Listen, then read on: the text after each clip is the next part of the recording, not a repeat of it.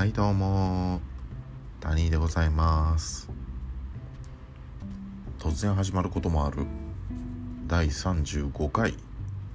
谷での別館で会いましょう、えー、今日は8月の22日木曜日でございます、えー、現在、えー、午前10時過ぎといったところですね、えー、またタニーは、えー、お休みをいただきまして、えー、暇を持て余して、えー、録音を開始したという感じでございます。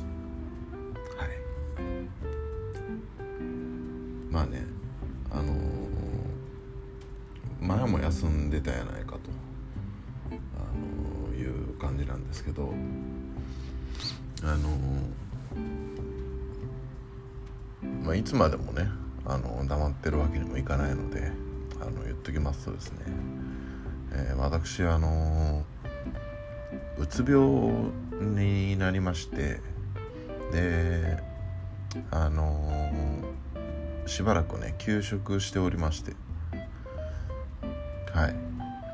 で現在はねあのリハビリ勤務中なんですね。あのえー、なんであの今ね1日おきぐらい月水金ぐらいの感じであの会社に行ってる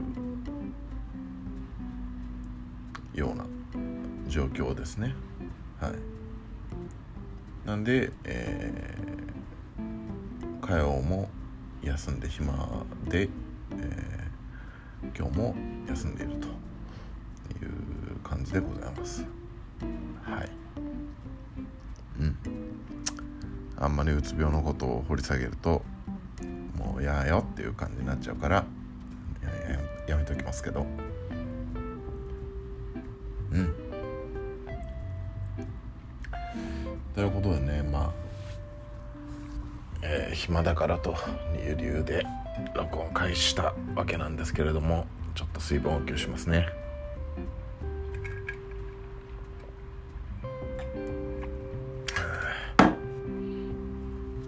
酒じゃないですよ。お茶ですよ。まだ午前中ですから。っていうかねあのー、昔はもうそれこそねうつ病で休職してた時とかね浴びるようにもう朝から晩まで飲んでた時とかありますけどもう今はねあのお酒ほとんど飲まなくなりましたね。もう飲んでも1日に1杯ぐらい。うん。それでねあのちょっともう酔っちゃうぐらいのすごい弱くなりましたね。ねっていうのもまあ給食中にねあの実家に強制送還というか連れ戻されてねしばらく実家で暮らしていたんですけど、まあ、その時にねあのー、実家に住んでるのに酒ばっかり飲んでるなんてもう絶対ダメなんであの、その時にお酒を減らしたんですよあの意識的にねでそれであのまあ1日12杯というところまでお酒が減ってあの、まあ、そういう意味ではちょっと健康になったかなという感じではございますね。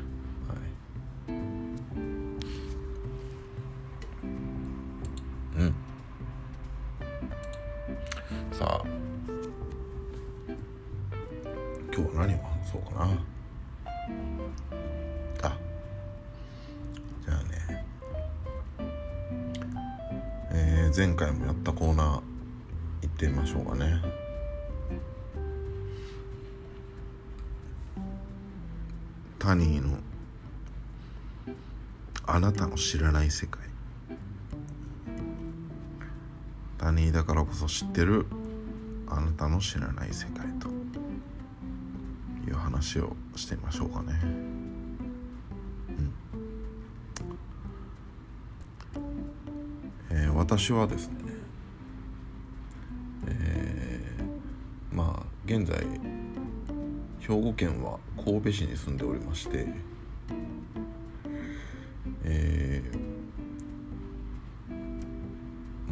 そんなに立派ではないですが、まあ、マンションで一人暮らしをしてるんですね、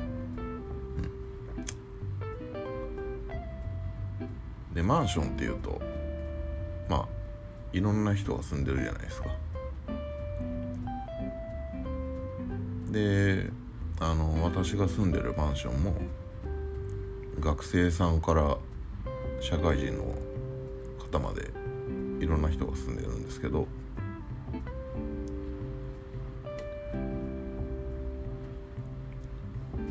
まあ中にはすごく変わった人がいてね、うん、あのね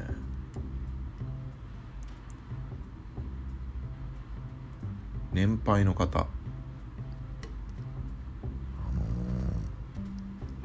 大体ね50歳50代から60代かな。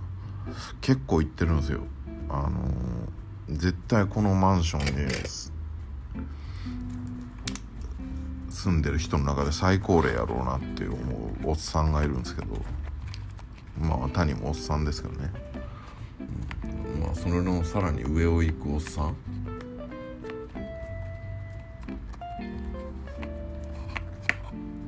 でこの人ねあのー、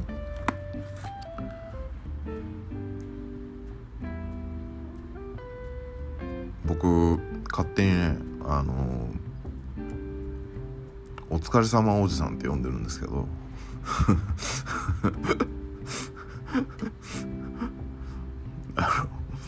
お疲れ様おじさん。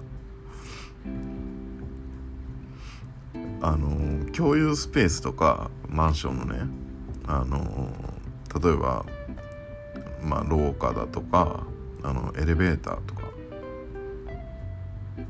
まあそのエレベーターに乗ってくる時とか降りていく時とかねあの同じマンションの人に挨拶したりするじゃないですか。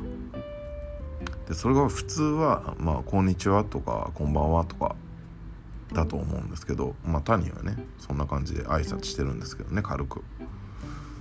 でもねこのお疲れ様おじさんはあのお疲れ様って言うんですよ あの初めてねそれ言われた時はねすごいびっくりしたんですけどあの僕が先にエレベーター乗ってて後からお疲れ様おじさんが乗ってきてで先にお疲れ様おじさんが降りたのかな。で降り際に「お疲れ様って言って降りたんですよ。でそれええ？って思って。あの普通普通言わないじゃないですか。その同じマンションの住人に「お疲れ様って。お疲れ様ってねあの会社とか職場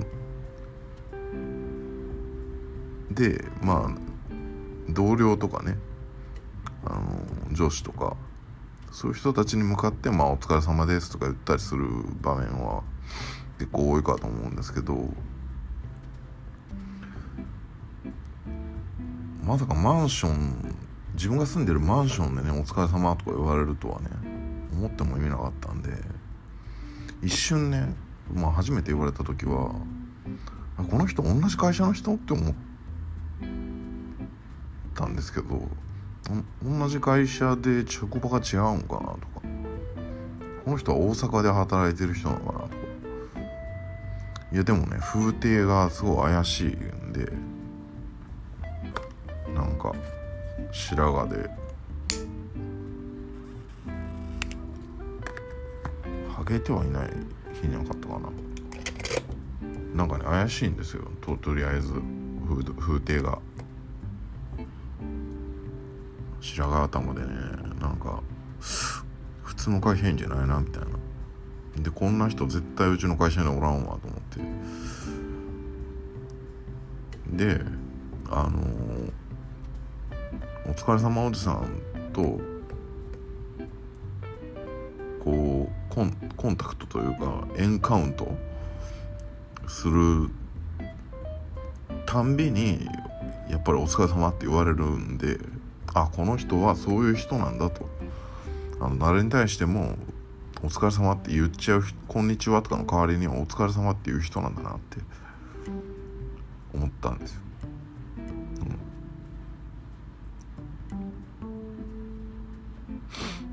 うん、でまあ世の中には変わった人がいるもんだなと思った次第なんですけどね。でですよで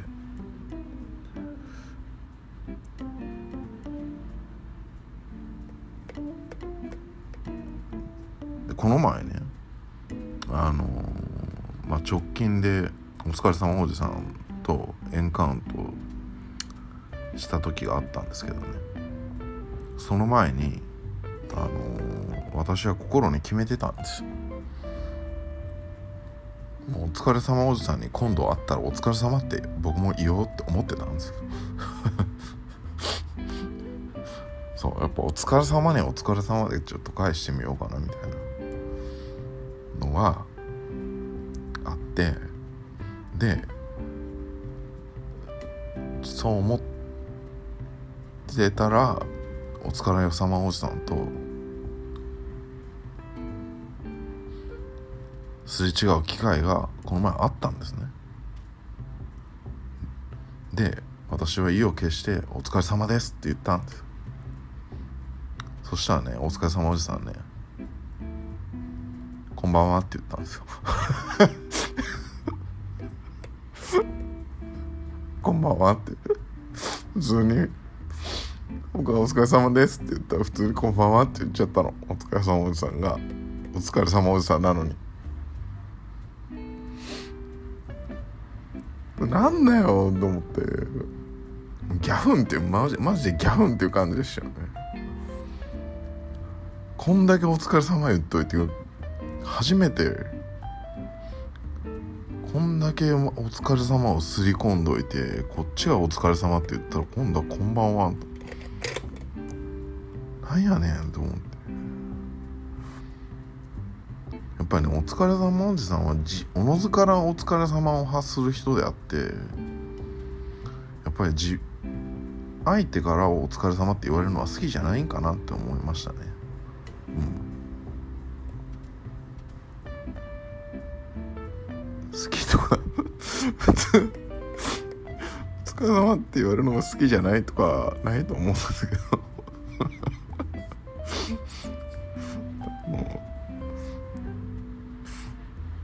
お疲れ様おじさんなんか変な人なんで。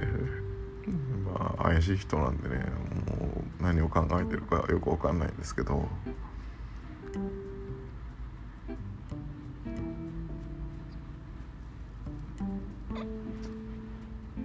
ちょっと慌てふためいちゃったのかもしれないですね。いつもだったら。自分から「お疲れ様って言ってるのに。逆に相手に先に「お疲れ様です」って言われたって。でそれでちょっと焦っちゃって「あこんばんは」ってなんか出ちゃったのかもしれないですね。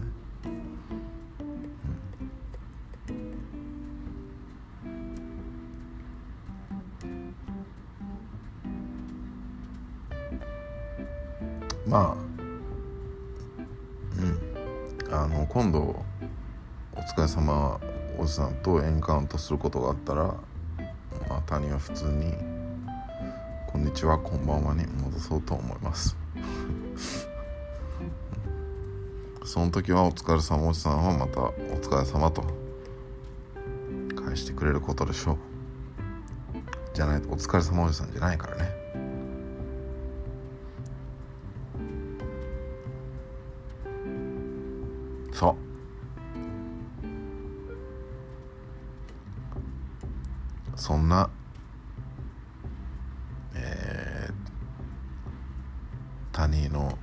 ションに住む不思議なおじさんに関するおつさお疲れ様おじさんに関する話。あなたの知らない？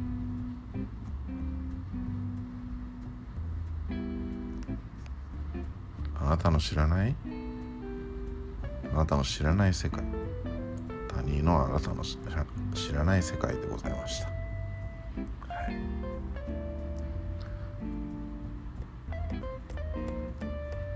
まあねあのあれですよねあのマンションでこう他の住民の方に会って「お疲れ様でも何でもなんか挨拶してくれるっていうのは悪いことじゃないですよね。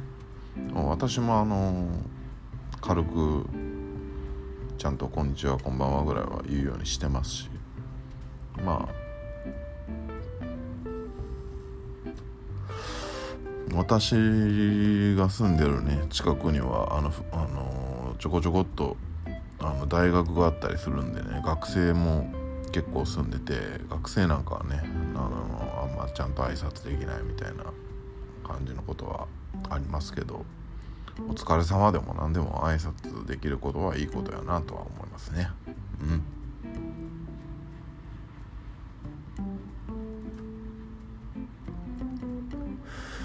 というところで。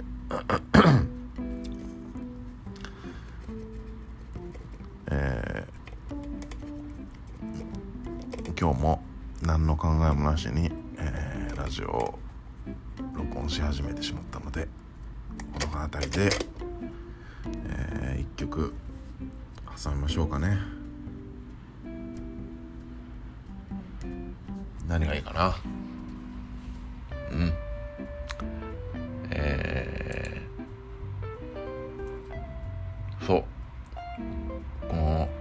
話の合間の一曲はね今 UK で攻めてるから。オアシスブラーパルプローゼズ。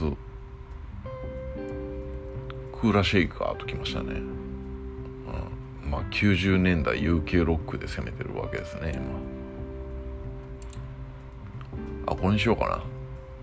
まだちょっとアンカーというアプリでね。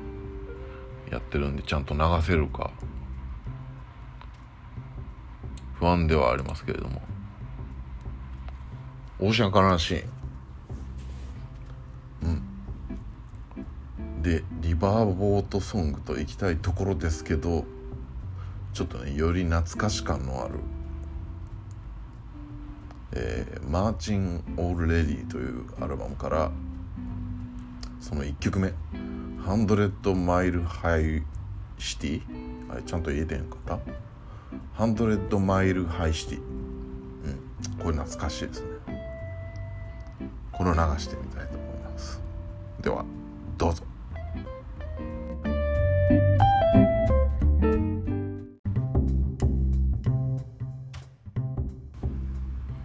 はい。オーシャンカラーシーンで「ハンドレッドマイルハイシティ」で。ございました。流せましたね。えっとね実はあの本当のオーシャンカラーシーンの CD からはあの取り込めてまた流せなかったんですけどあのなぜかロックスモロックストック・トゥ・スモーキング・バレルズって映画あったじゃないですか。それのサントラに入っててそっから取ってきたやつでは流せましたね。うん。なんでかよくわからないですけど。いやロックストック・トゥ・スモーキング・バレルズとかめっちゃ懐かしいですよね。これ学生の頃の映画ですね。ガイ・リッチーの結構面白かった覚えがありますけど。ていうかそあれにこの曲入ってたんやって今なんかびっくりしましたけどね。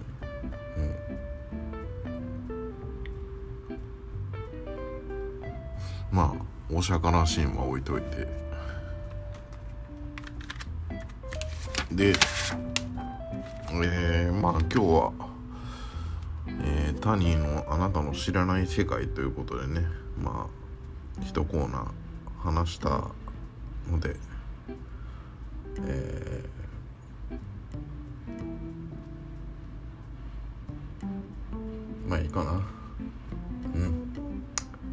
ということで今回も、えー、恒例のタニーが選ぶ今日の1枚に行ってみたいと思います。はい。今日はですねえー、古い新しい古い新しいと来てるかな？うん。えっと前回がホームカミングスでやったと思うんで日本のバンド、えっと、今回はねまた谷が得意とする方の、えー、昔の洋楽ロックに行きたいと思いますね。うん。えー、今回はリトルフィート。リトルフィートの、えー、サードですね、えー、ディキシーチキン。はい。もう名盤ですねこれは。はい。まあちょっと音楽が好きな人やったら結構知ってる。まあ名盤として有名なディキシーチキンでございます、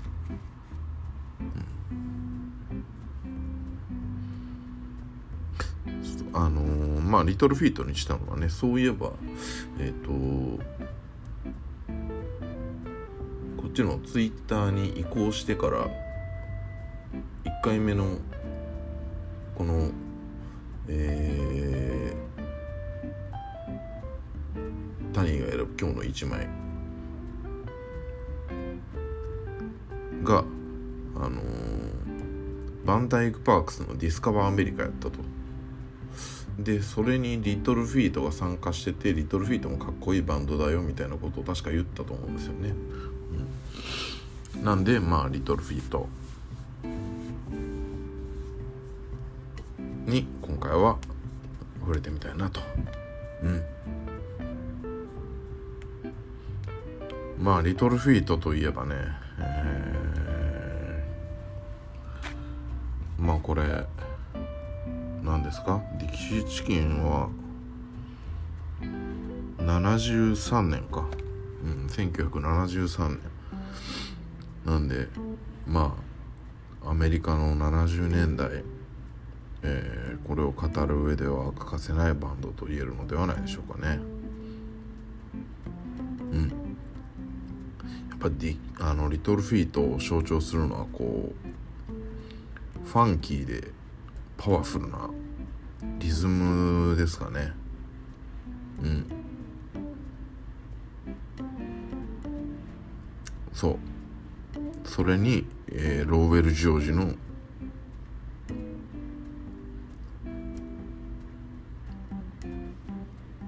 スライドギターが乗っかってかっこいいサウンドを生み出していると、これリトルフィートに影響を受けてるね。日本のミュージシャンも多くて。あの久保田誠とかもうそのまんまちゃうかなっていうようなね アルバム出してましたけどね。そんぐらい。そんぐらいやったっけ？久保田誠と夕焼け楽団。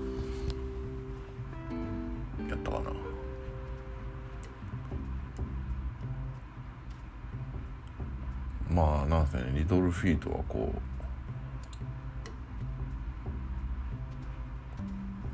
あそうやね。久保田誠と夕焼け楽団。あセカンドラインや。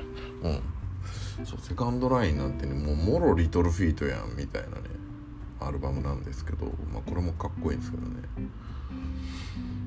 うん。そう日本のミュージシャンにも大きな影響を与えてるリトルフィート。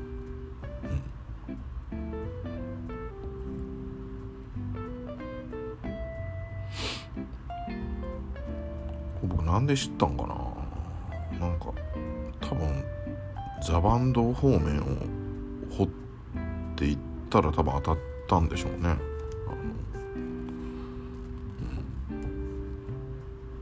多分そんな感じだったと思います。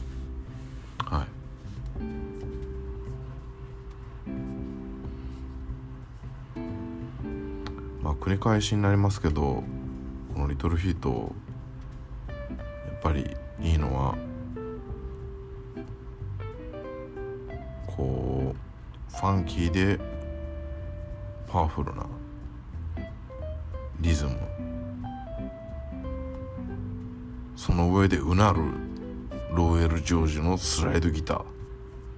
そんなところですね。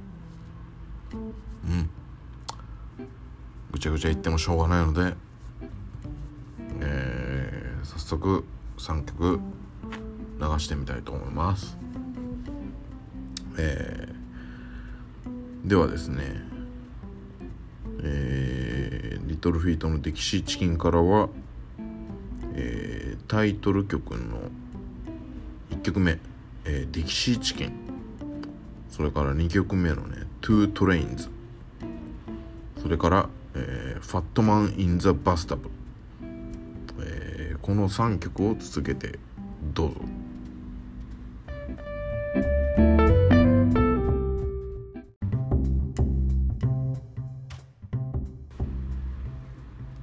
はい、えー、リトルフィートの「ディキシーチキン」から「えー、タイトル曲「ディキシーチキン」それから「トゥートレインズ」そして「ファットマン・イン・ザ・バスタブ」と、3曲を一部、えー、流してみましたがいかがでしたでしょうか、まあ、気になった方は Apple Music で聴けますので、えー、どうぞそちらで聴いてください。はい。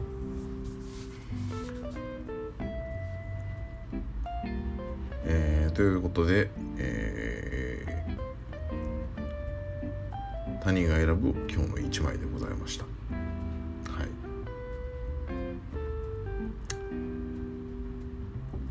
えー、また